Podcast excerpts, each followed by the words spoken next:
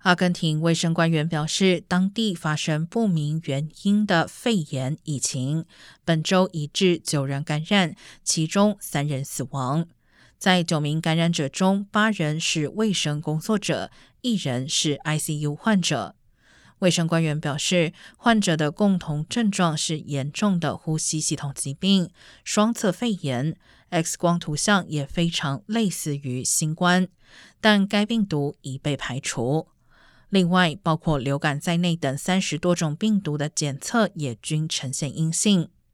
欧洲疾控中心和世界卫生组织的科学家都已开始跟踪情况。